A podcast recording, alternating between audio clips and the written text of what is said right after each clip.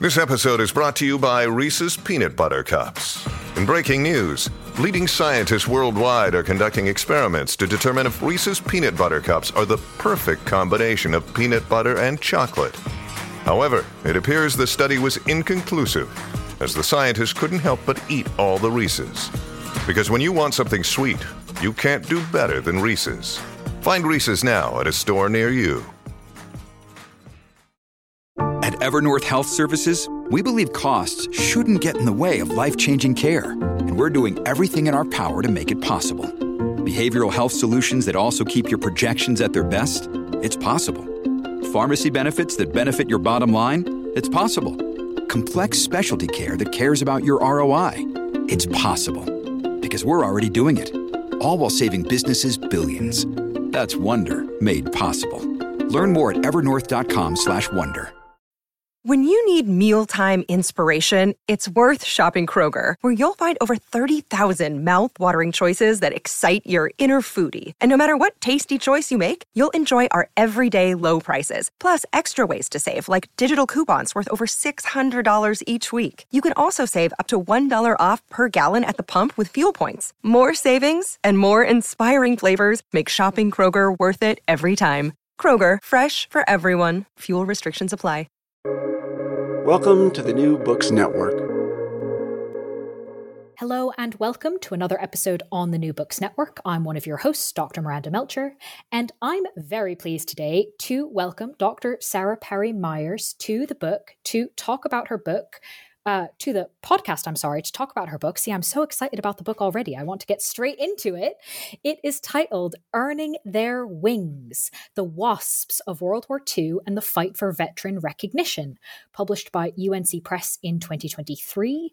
The book, I think, does a whole bunch of things and kind of some different types of history put together in a really helpful way, not just looking at kind of who are the WASPs, the Women's Air Force Service pilots, how what was the program, you know, how did it operate, what was it like to be in it, but also what happened afterwards. I think quite often we sort of assume, oh, the program ended and that was it.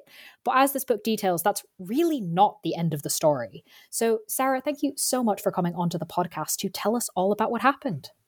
Thank you, Miranda. I'm so excited to be here. I'm very glad to have you. Could we start off, please, with you introducing yourself a little bit and explaining why you decided to write this book? Yes, I am an associate professor of history in central Pennsylvania here in the United States. And my work revolves around um, public history, oral history, and then also studies of gender and war. And one of the reasons why I wrote this book is because I had learned about the WASP program and pursued writing my PhD dissertation on the program and the women themselves.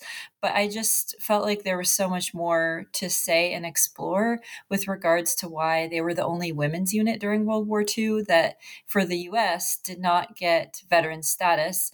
And I just I wanted to pursue you know, looking into that story, but also looking at them situated in the historical context. Kind of like you said in your intro, I was hoping to tell this larger story um, for these women and kind of look at what happens to them after the war ends.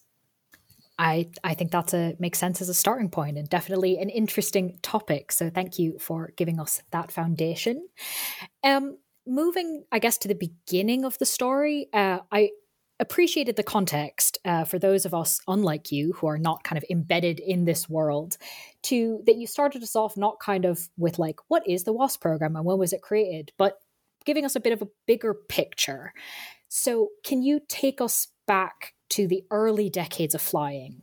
And how did people think of this? And how did people think of gender in this area? Was it kind of this amazing opportunity? Was it an amazing opportunity for everyone I find this time period to be really fascinating because there are historians that have looked at how there's this you know phenomena of the modern girl around the world like this modern woman that exists in different countries around the world. And for the us there are these uh, you know women who are perceived in pop culture as like flappers and things like that. But I argue that the women who are pilots fit into this larger idea about like modern women and their values in American society. And how there are women who are pursuing opportunities for careers that are outside of traditionally accepted gender norms and ideals.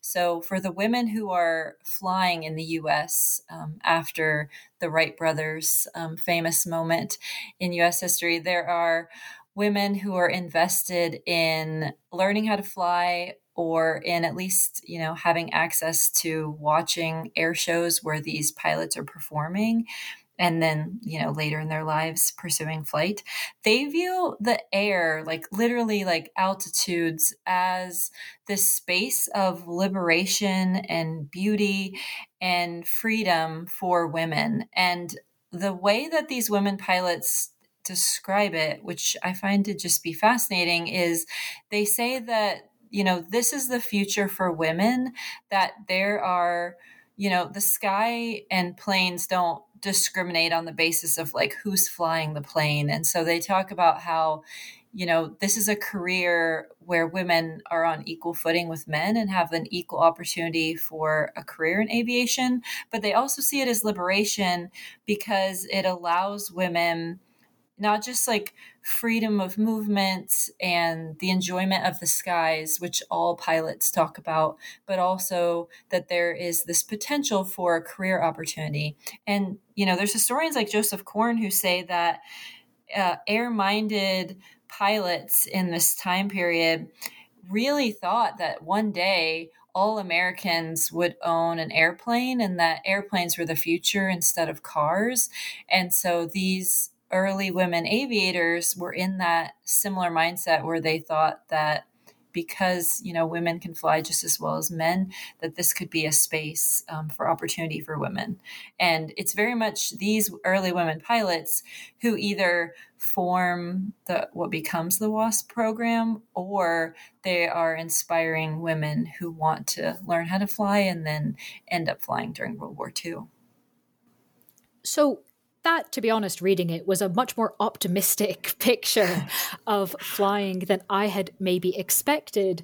Um, and so, obviously, kind of something happened between then and my assumptions about the period that we have now. Uh, and that kind of last bit of your answer, in some ways, I think sort of elides almost, or it would be easy to make it sound like this attitude or expectation we have now kind of comes more comes later on than World War II because the way you phrased it, it sounded like kind of a straightforward thing, like inspired and then learn and then oh fly in World War II, great.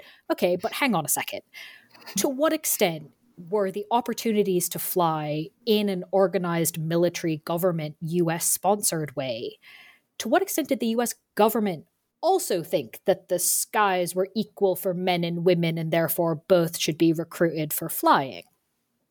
Yes, I love this question because this is where it gets nuanced and complicated and sometimes contradictory. So, in these early decades of flights when women have these perceptions of their, you know, potential piloting careers and opportunities for future women to come behind them, there are men in the same time period who are in um, U.S. military positions or in the government who who don't see aviation or flight the same way that these women pilots do. And so when you think about World War One, aviation is not a large part of the larger strategy of the war for the American military. And so there are some pilots who fly in World War One, but it's not as um, significant, um, you know, in terms of the war for World War II and things like that. And so the U.S. military actually does not allow women to fly during World War One in the U.S. And there's a small number of men that do fly, and so. You know, even though women view this as the future, there there is you know some questioning in that moment of the you know late 1910s through the 1920s of just how much is this really a space of equality for women?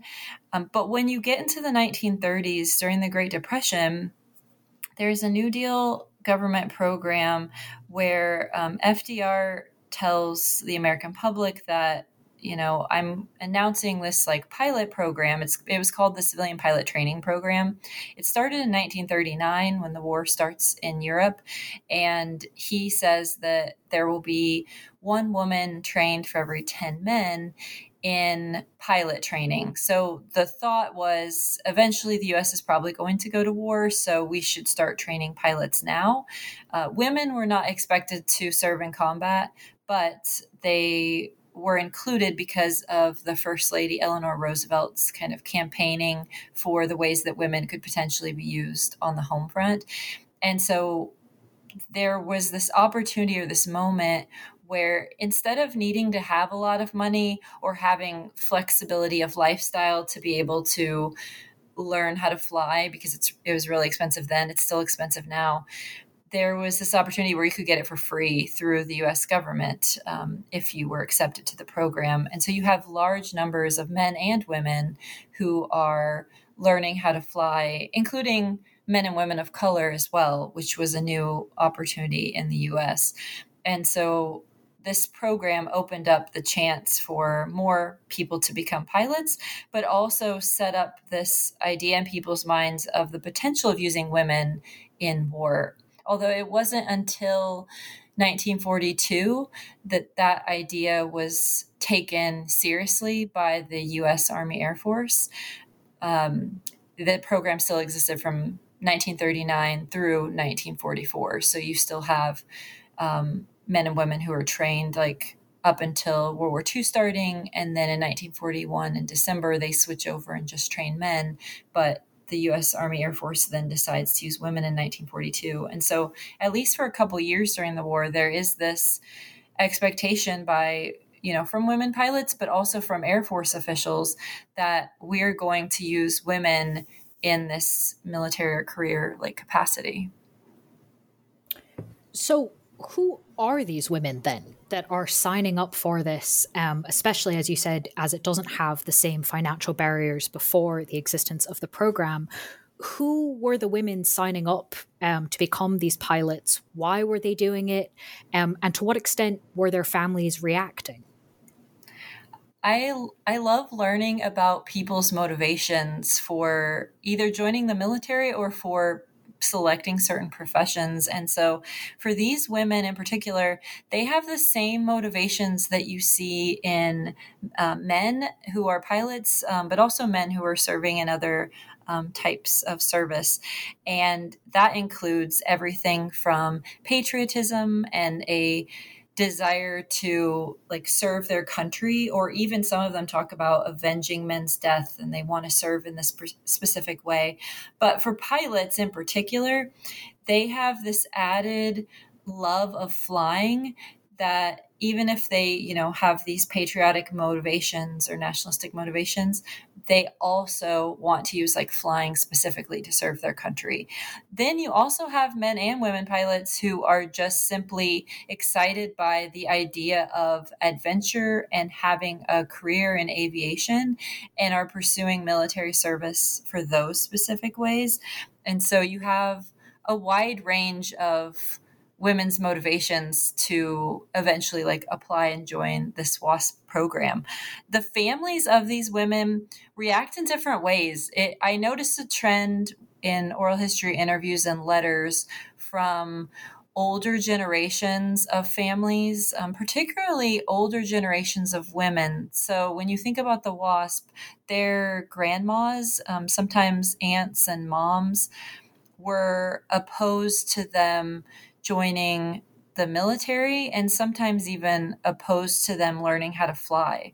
Um, at the same time, you also do have some like older male family members, but a lot of the women I noticed talked about um, their female family members who are of older generations. There are stories like one WASP um, talked about how, you know, her mom disapproved of her flying and of joining the military. And so she got her dad's like permission because at that time if you were under the age of 21 you needed a adult like in your family's permission. And so she got her dad to sign her papers to join the wasp um, but these ideas are revolving around gendered ideals and norms of the time. Because um, we're talking about the WASP program is a program that is for women who are either white or can pass as white. And so, for women who are in this specific category in American society, the ideal that's given is, you know, you will be involved in some way in a form of service, whether that be, you know, for the military or just the war effort broadly, that's seen as traditional. So, communications work or nursing, um, things like that, or even, you know, staying at home and gardening, even, you know, doing things like Rosie the Riveter stretched Americans' uh, minds and ideas about what possibilities women could do with regards to work and so there's going to be a media response to American fears. And the same thing existed for women with flight, but also in the military. There were all sorts of rumors during World War II about women's involvement in the military and how you know there are these fears that women are either um, it's going to have an impact on their sexuality because the ideal or norm like standard was that you should be heterosexual. So there are fears that if you join the military that that would shift in some way. Um, there are also fears that women were servicing men like sexually like serving as prostitutes.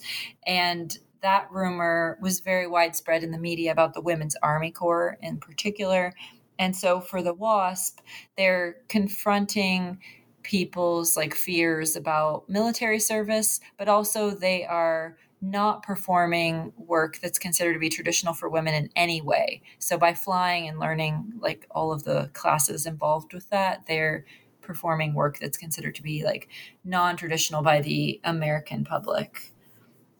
Hmm. Yeah, it's interesting to hear kind of the range of um, reactions as well as the range of motivations. So thank you for taking us through that. Um, in terms of the kind of non traditional, there's obviously the elements you've already mentioned in terms of kind of what the work is and where women are and what they're doing. If we think of it institutionally, you also talk about how the program itself, the WASP program, is also experimental and non traditional in the context of kind of how the military operates. So, can you tell us a bit about how it's experimental as a program and what impact this had on how it was run and how people perceived it?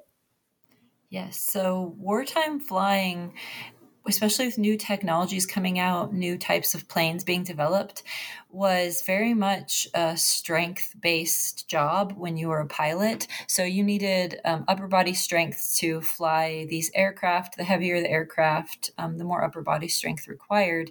And the Army Air Force, like the officials in the Army Air Force, were concerned that women did not have like upper body strength to fly these advanced aircraft.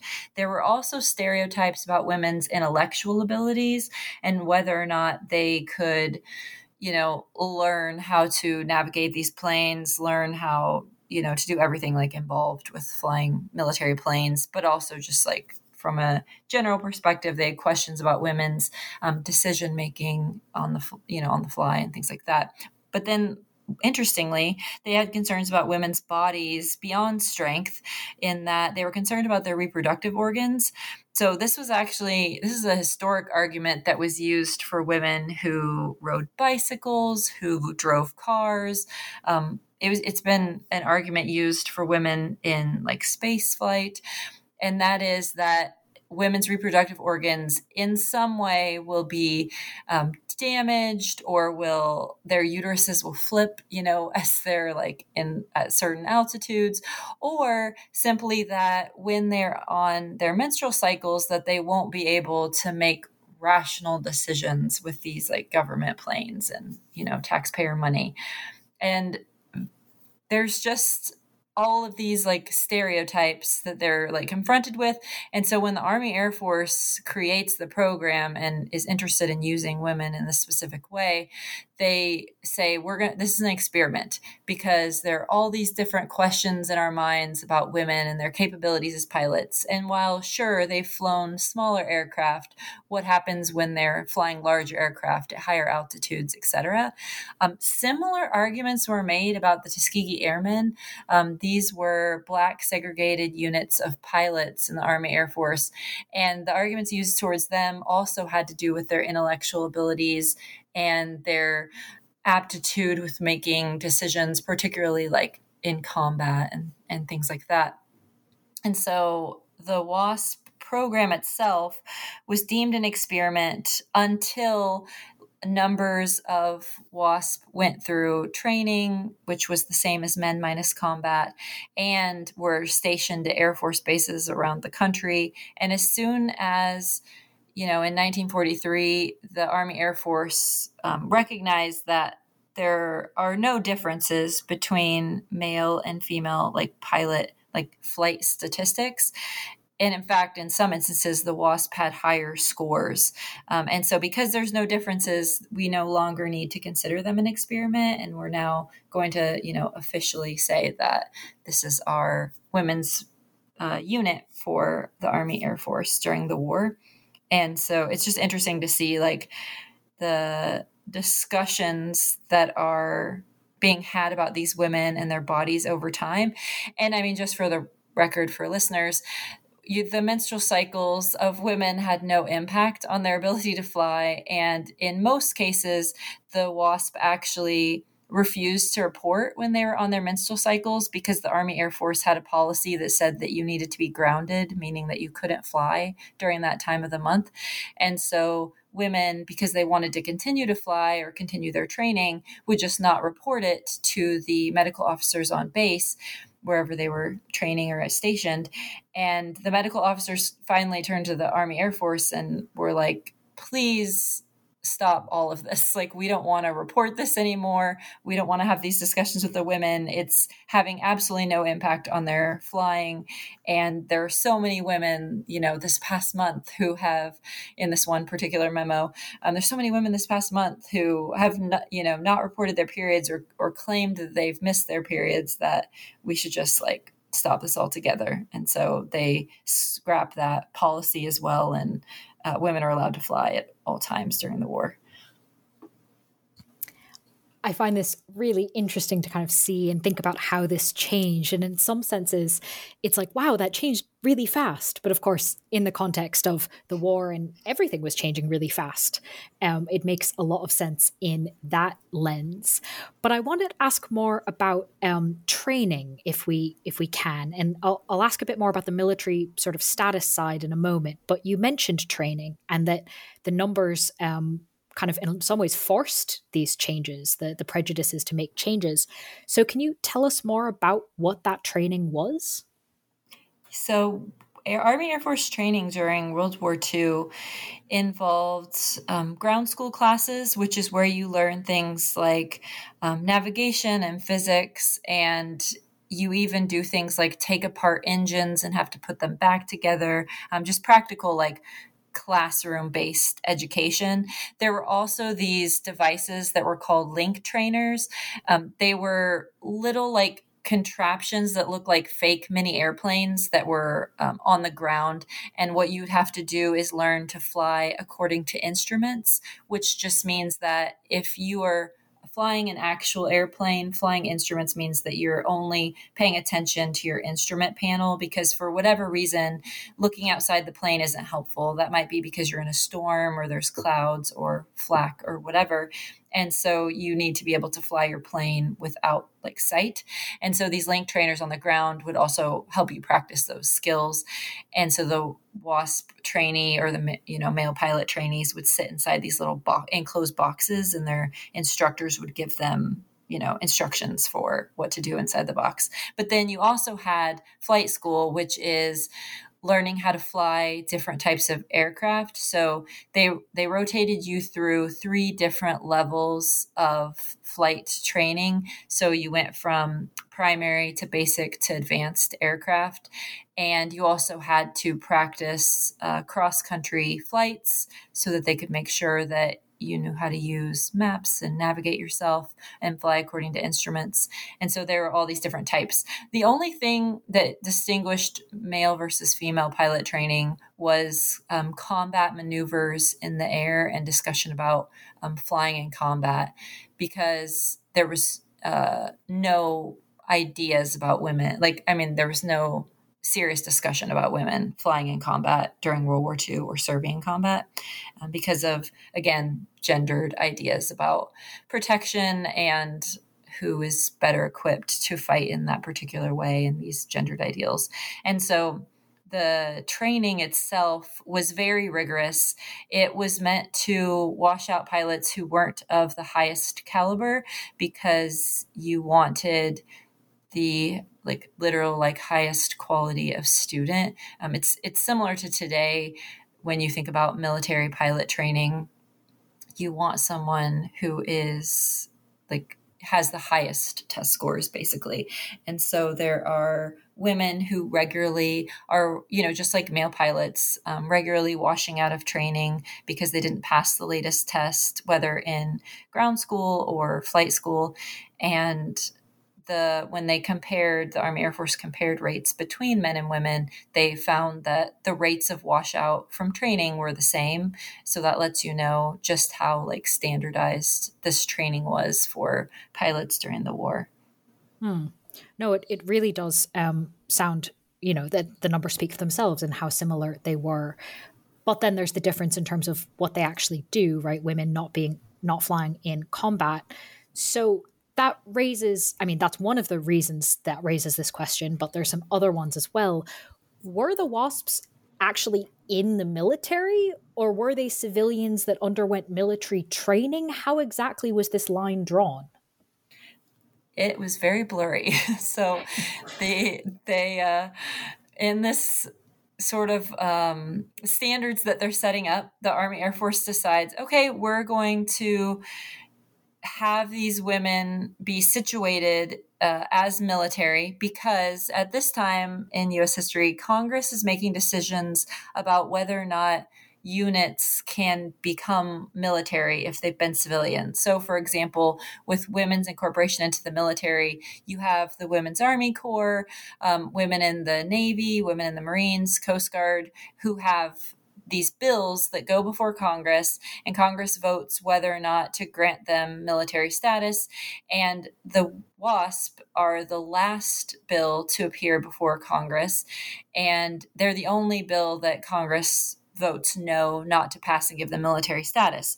But the Army Air Force doesn't know that, right? So they assume that Congress is eventually going to grant these women military status. So they go ahead and give them uh, military training. This means that they even do like just really small things, like they're issued uh, military uniforms during training. They're wearing the same PT clothes, etc., um, that are military issue, but they're also issued dog tags. They take an oath to the United States and to the Constitution um, to protect the country, even though they're not in combat. They are once they graduate training, given their wings, like there's a wing pinning ceremony, just like there are for other pilots who are men in the military, then they are given assignments. And in each of these roles, whether training or in assignments, they are required to follow Army Air Force rules and regulations that are issued to all people in the Army Air Force. And so when they're on bases and assignments, they also have to request leave, just like men have to request leave. What's interesting about this is that other civilians who are in like a similar capacity, so there are some male civilian instructors and some female civilian instructors on uh, either at training sites or on military bases when male and female pilots are learning advanced training like on the B 17 or the P 47, for example. And so these civilian instructors are, you know, they know military rules and regulations, but they aren't required to follow them and they don't have to ask for leave and they act as though they're civilian. Whereas the WASP do not have that option.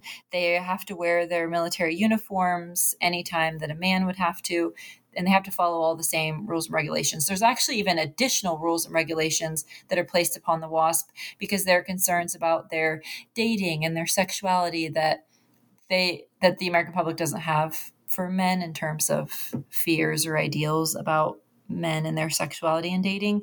So there's extra rules for the WASP.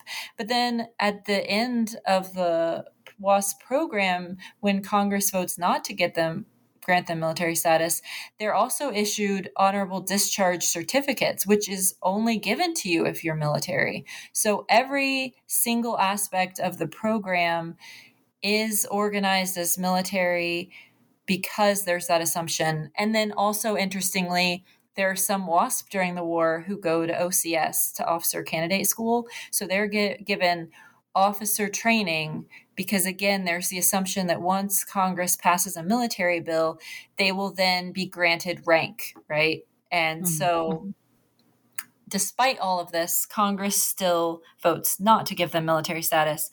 That has repercussions for you as a civilian serving in the military whether you are injured during the war um, because you have to use your civilian insurance for injuries, which uh, some of the women talk about being incredibly confusing for insurance companies.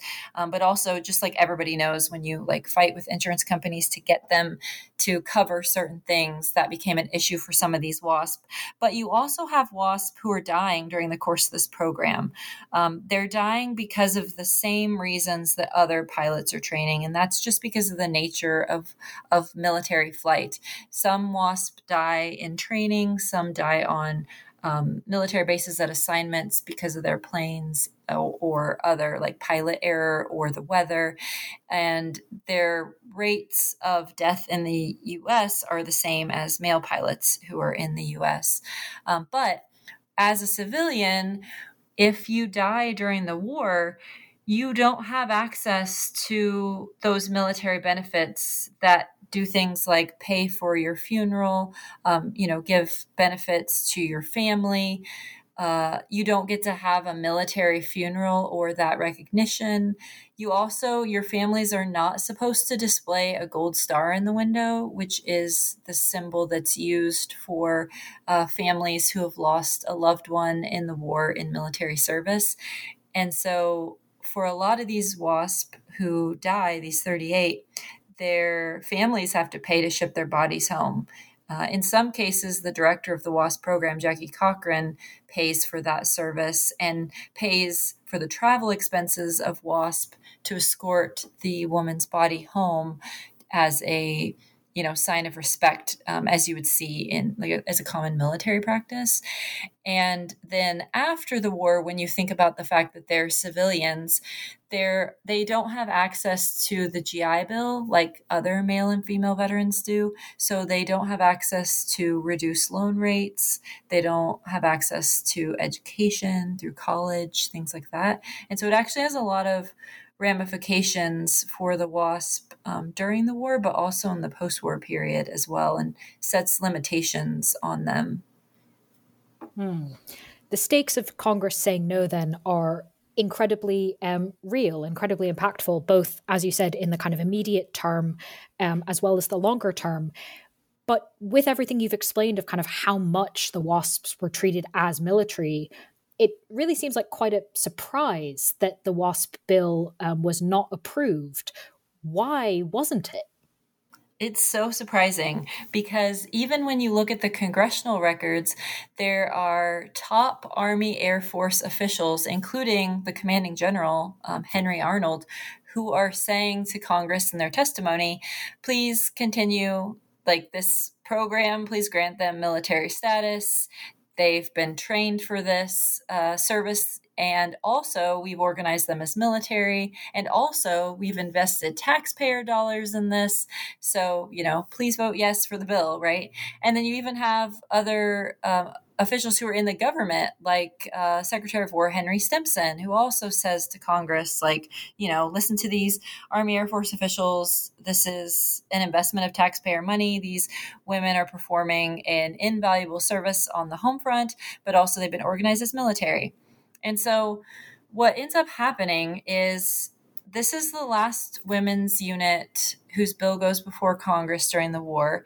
And in this moment, this is the summer of 1944, you have some things happening simultaneously within American society that are contributing to Congress's decision. I don't have time to get into like the whole extent of it. So if you really want a deep dive in this, I encourage you to read that like chapter of the book. But basically, the civilian pilot training program, that New Deal government program, it was shut down. And the male civilian instructors who had been teaching in that program make the argument to Congress and to the media. There's a large um, media like campaign against the WASP when this civilian pilot training program shuts down because these male civilian instructors are now eligible for the draft. They don't want to be drafted. They want to stay on the home front. This is their words, not mine. Um, and they say, you know, we can fly, so you should give us military training and allow us to fly for the Army Air Force. These men, according to Army Air Force officials, most of them don't qualify for for military service because of either their age or some physical factor about them because there were specific height and weight requirements, there were specific eyesight requirements, etc. And so, you know, there's that side of things, but Army Air Force officials also say these male civilian instructors like they haven't been trained in military flying. We've already paid and invested in these women. They're performing good work. Like we simply don't need those the male civilian instructors who like might happen to be like qualified for military flying, which they argue is very few of them. And so that's happening. You also have a Hollywood movie that comes out in theaters in 1944. It's called Ladies Courageous. I saw the film in an archive once, and it was one of the worst things I've ever seen. Um, some of the WASP who saw it in in theaters. There were very few that saw it in theaters because they were too busy with their wartime assignments, but a few did. And they talked about how horrible they found it. This the plot of this movie was that there are women who are flying for the US Army Air Force during the war. They don't call them the WASP, but that's you know in the public's mind that's who the wasp are for those that know about the program and so you see these women uh, flirting with men and getting into love triangles and crashing US military planes because of their flirting or because they're getting distracted. And the movie does not show women pilots as professionals. And it's just an embarrassment in general, uh, an embarrassing like portrayal of military women pilots specifically. And congress in the record like these representatives are talking together and they say oh did you see ladies courageous? and and reference the fact that these women aren't like professional that they're just having a good time here on the home front. And it's very like demeaning and diminishing to the dangerous nature and dangerous and skilled nature of the work that the WASP are performing on the home front. And there's also lots of other media coverage of the WASP program that portrays them in a similar light. Um, a part of that media coverage is the fault of the Army Air Force in the sense that they wanted to censor or restrict the view that the public had of the WASP program. They were really concerned that if you show the WASP performing dangerous work, like one of the jobs that they did was one of the assignments was towing targets where men on the ground would practice anti aircraft artillery and would shoot live ammunition at the targets as the WASP flew the same pattern in the air repeatedly. This was work that was also done by male pilots, but the Army Air Force was concerned like, if we show the public that women are doing these dangerous assignments, that's going to lead to them, you know, wanting to shut down this program because again there's all these ideals about protection and who's doing dangerous jobs during war and also the wasp aren't doing anything that's considered to be traditional. So the army air force is very concerned about the rumors that you know units like the women's army corps are getting and so they decide like okay we're going to really restrict what we let the media see these women doing. And so as a result, a lot of the focus of the media attention is just simply on them at leisure or writing letters home or things like that. And so all these factors combine, I argue, lead the program to lead Congress to vote no to the program becoming military. Hmm. despite the sort of upper levels of military support and kind of what's happened until that point. So very much a surprise, and as you told us about earlier, with with a lot of impacts to the wasps. So what then kind of do they what, what's going through their mind? Sort of that the bill doesn't pass, um, the war is now over. What did they want to do after the WASP program ended, after the war was over, and to what extent were they able to actually do this? The WASP talk about being absolutely devastated by the program ending in December 1944 and the fact that they they no longer have access to flying these military planes which are much larger, faster, fly at higher altitudes than civilian aircraft in general. And the WASP like as professionals love the opportunity to fly these different forms of aircraft but also they talk about how they a lot of them had wanted a career in aviation and saw the military as the way to do that. And so they're they're literally like crushed and devastated that they no longer can fly for on the one hand and then on the other hand a lot of them talk about how they no longer can serve their country in this capacity.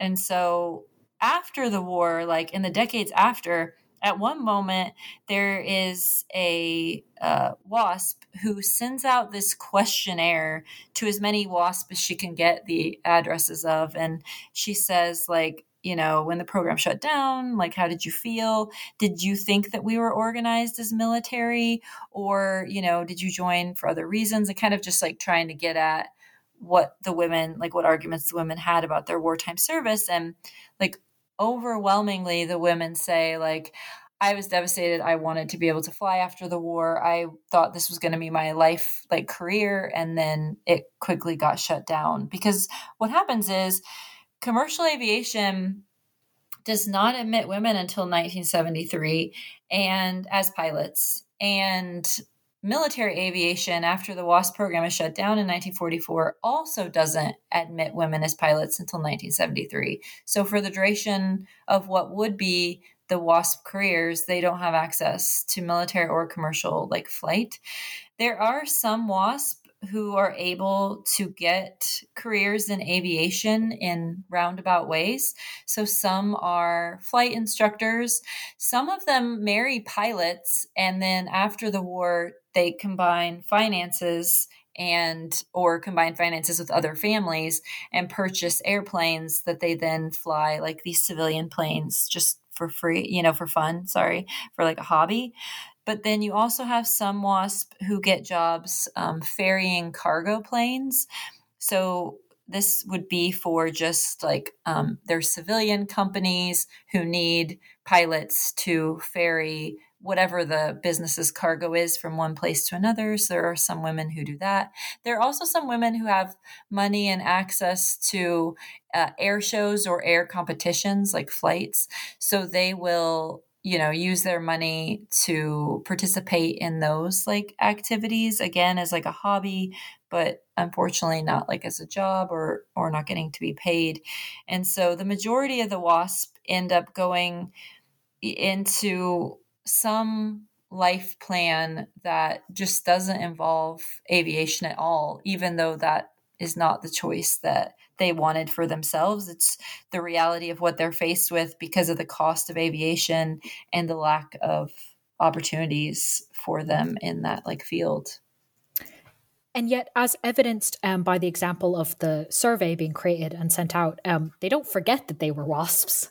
Um, they certainly don't forget kind of everyone else they went through the program with.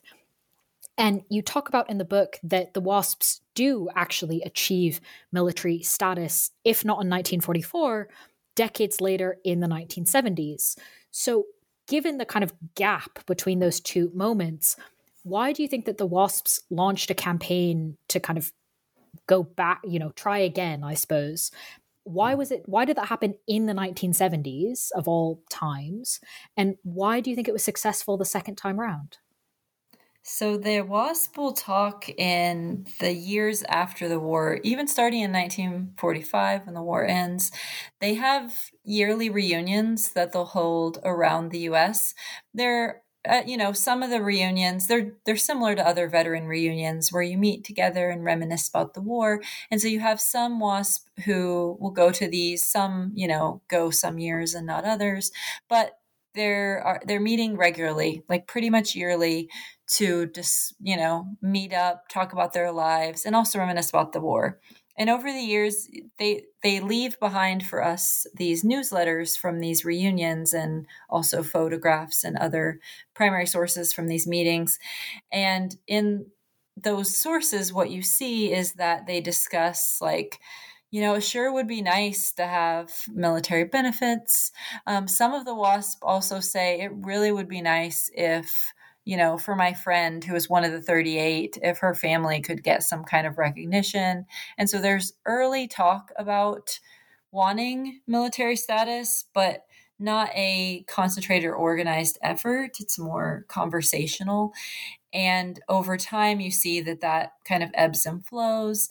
And then starting in the 1960s and then really into the 1970s, the WASP find congressional like representatives to take on their you know kind of like their their cause right? Their um, goal of trying to get military status. So you'll see every now and then a bill that doesn't end up appearing before congress but that's written on behalf of the wasp making this argument that they should get military status but then it kind of you know fades out and doesn't go anywhere it really becomes a concentrated effort, like full scale campaign in the 1970s. The WASP get the help of two figures in the US government and military spaces who have expertise in this area and a lot of connections that end up being very instrumental for them. Uh, one is General Arnold of the Army Air Force during World War II. His son, uh, Colonel Bruce Arnold, is in these like military and government like spaces and he tells the wasp that he will like help them like organize this campaign to try to get military status and then they also garner the support of senator barry goldwater who in the US was not supportive of women in expansive roles in the US military during the course of his career. So, for example, he was opposed to women's entrance into the service academies and things like that. But Goldwater served alongside the WASP in Delaware during the war. And what he says about this is that these women were clearly military. Like, I literally served on the same base as them. We had the same assignments, same uniforms, etc.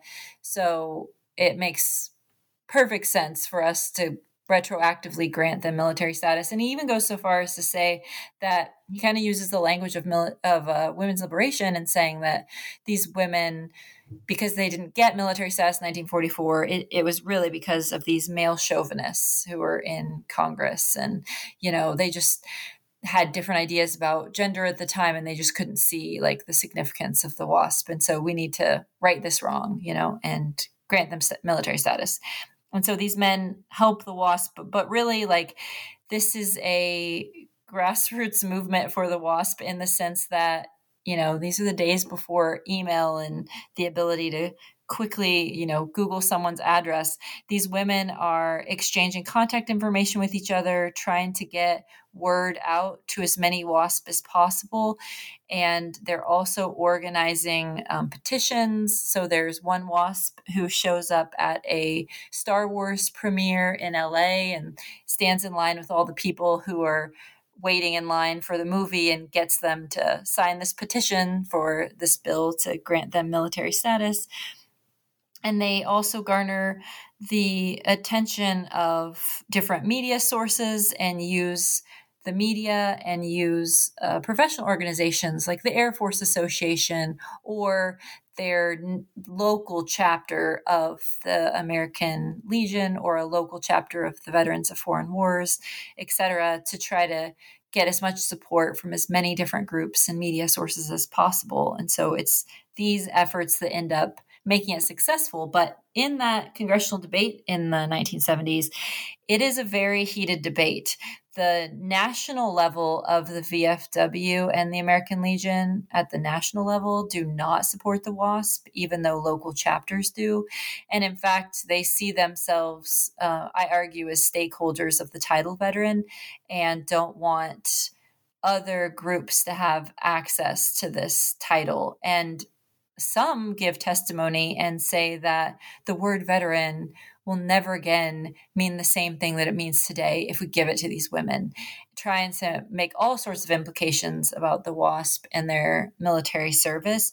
Whereas then you have others like the Air Force Association who are saying, like, clearly these women were organized as military and they have their dog tags, etc.